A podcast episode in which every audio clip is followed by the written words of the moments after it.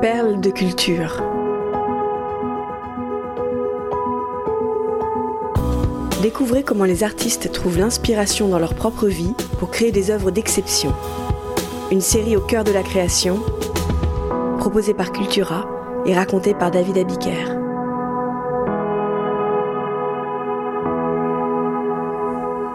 Les Hauts de Hurlevent d'Émilie Brontë. Ce 2 septembre 1824, le révérend Patrick Brontë a envoyé ses trois filles aînées, Maria, Elisabeth et Charlotte, sur les bancs de l'école. En revanche, il a préféré garder Émilie, 6 ans, et Anne, 4 ans, à la maison. Voilà maintenant quatre jours que les fillettes sont confinées au presbytère en raison d'un rhume. Les deux petites malades commencent à trouver le temps long. Pour ne rien arranger à leur situation, la pluie qui tombe abondamment depuis une semaine leur interdit toute sortie. Quand enfin le déluge cesse et qu'un rayon de soleil perce les nuages, Émilie et Anne supplient leur père de les laisser gambader dans la campagne. Patrick Brontë, qui a toujours encouragé ses enfants à profiter de la nature, cède et demande à leur frère aîné Branwell et à deux domestiques de les accompagner. La famille Brontë habite le village austère de Haworth, dans la région du Yorkshire, à l'ouest de Leeds. Cette partie du nord de l'Angleterre est très souvent battue par les vents et fouettée par les intempéries. La météo est ici un adversaire redoutable. Quand le temps se déchaîne, les landes couvertes de bruyères sauvages sont aussi belles que menaçantes. Après trois kilomètres de marche, le ciel s'assombrit brusquement. La tempête se lève. Soudain, la terre gorgée d'eau par des jours d'ondées ininterrompus cède dans un immense vacarme. Une vague de boue déferle sur les collines herbues.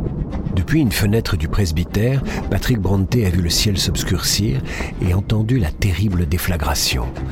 C'est avec un sentiment mêlé d'effroi et d'impuissance qu'il aperçoit un torrent balayer les prairies. Il ne voit plus ses filles et son fils. Il envisage le pire, ses filles et son fils emportés par le glissement de terrain. S'il ne distingue plus Emily Anne Branwell et les deux employés de maison, c'est parce qu'ils ont réussi à trouver refuge dans la ferme avoisinante de Hall. Le porche leur a servi d'abri au moment où la coulée se ruait sur le chemin de pierre qu'ils avaient emprunté quelques minutes auparavant. Le drame, évité de justesse, marque le jeune esprit d'Émilie Brontë elle prend conscience que la nature toute-puissante règne sur ce royaume des Landes. C'est elle qui imprime sa loi sur le destin des familles qui ont choisi de vivre là. Dans le Yorkshire, la rigueur du climat s'infiltre dans le tempérament des habitants jusque dans leurs eaux. Elle instaure des rapports brutaux et sans tendresse entre les hommes, entre les hommes et les enfants, entre les hommes et les femmes. Cette rudesse des éléments imprègne tout le roman d'Émilie Brontë, Les Hauts de Hurlevent. Dans ce livre, paru en 1847, le paysage du Yorkshire est plus qu'un simple décor. Il est à la fois une source d'imagination et un véritable personnage dont la sombre présence plane sur cette histoire d'amour et d'orgueil, de passion et de vengeance. Les principaux protagonistes, Heathcliff, Hindley et Catherine, possèdent tous une profonde noirceur et des humeurs orageuses. Léo de Hurlevent est une tragédie tempétueuse, un récit aussi tourmenté que celui de la famille Brontë, aussi furieux que les vents qui soufflent sur leur presbytère. Dans les deux cas, la mort n'est jamais bien loin. Patrick Brontë épouse Maria Branwell en 1812. Nommé pasteur du village de Haworth en 1820, Patrick Brontë emménage avec sa femme et ses six enfants dans cette partie du Yorkshire appelée le West Riding. Les locataires du presbytère vivent quasiment en autarcie, dans une atmosphère très conservatrice. La description de la psychologie des habitants du coin correspond parfaitement à celle que fait Émilie Brontë de la population de la région des Hauts de Hurlevent. Il est vrai que les gens vivent ici plus intensément, plus repliés sur eux-mêmes, échappent davantage au changement et à la vanité des choses extérieures. Émilie Brontë a 7 ans quand sa mère meurt à seulement 38 ans en 1825. Veuf à 47 ans, Patrick, homme érudit et austère, élève et éduque seul ses enfants.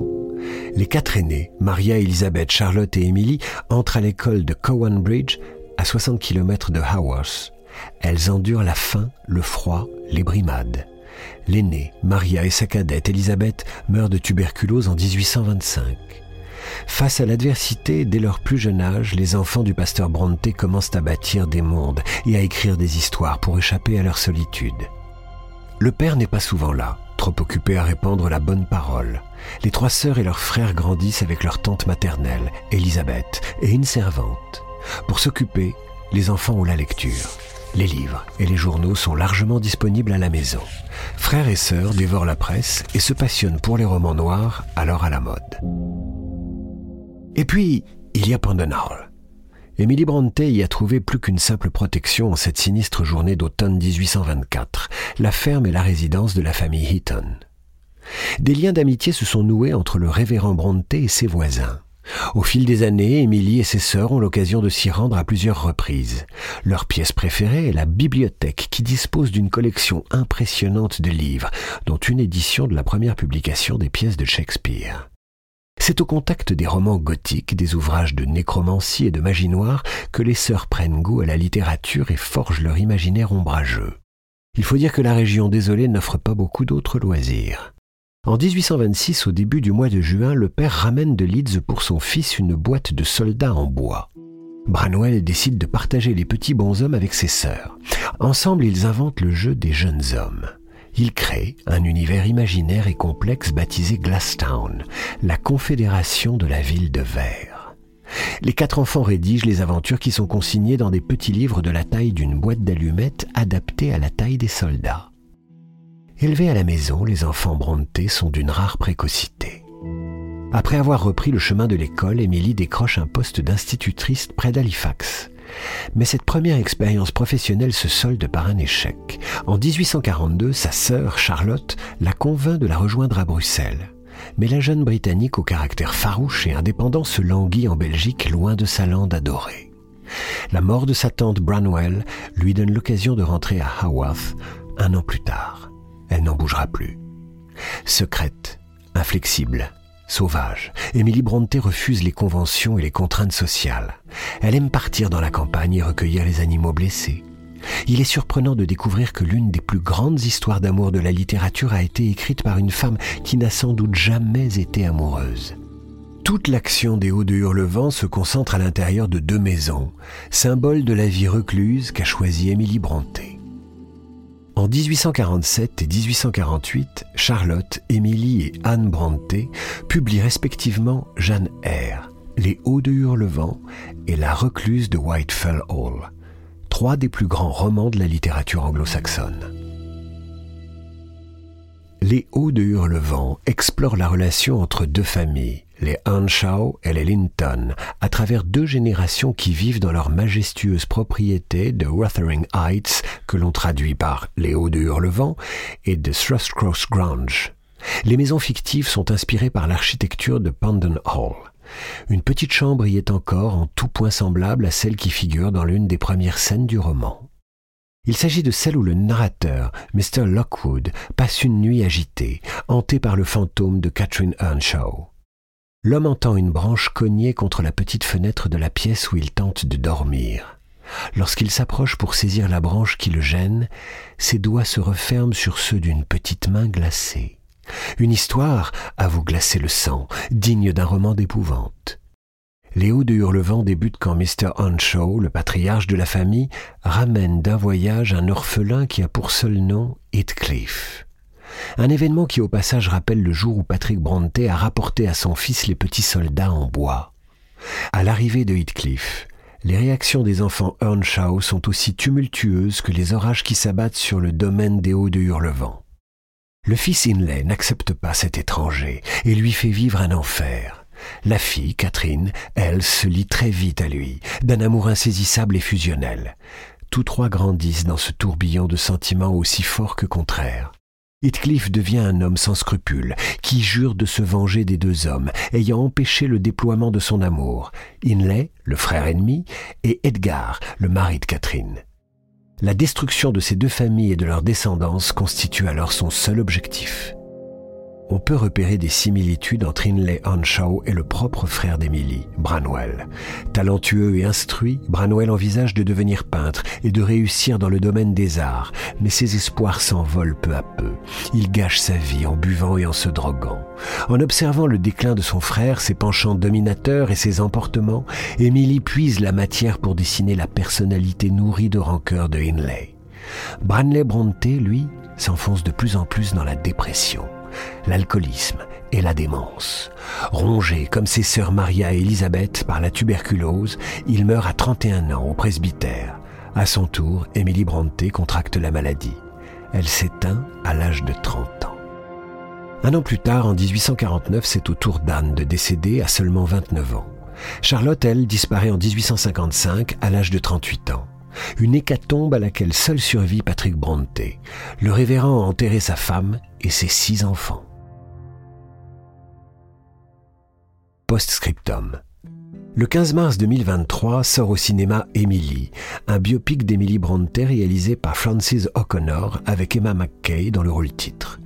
Ce n'est pas le premier film ou le premier livre consacré à la vie des sœurs Brontë.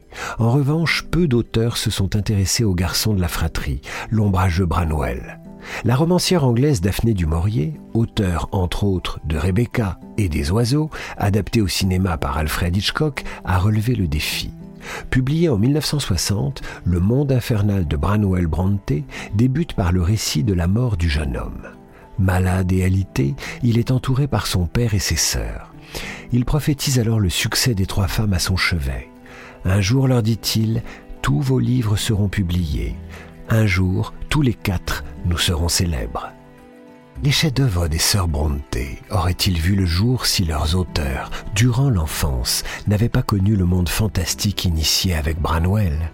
C'est la question que pose Daphné du Maurier et à laquelle elle tente de répondre en perçant l'énigme de cet homme promis à un brillant avenir et qui a fini rongé par les échecs et par l'alcool.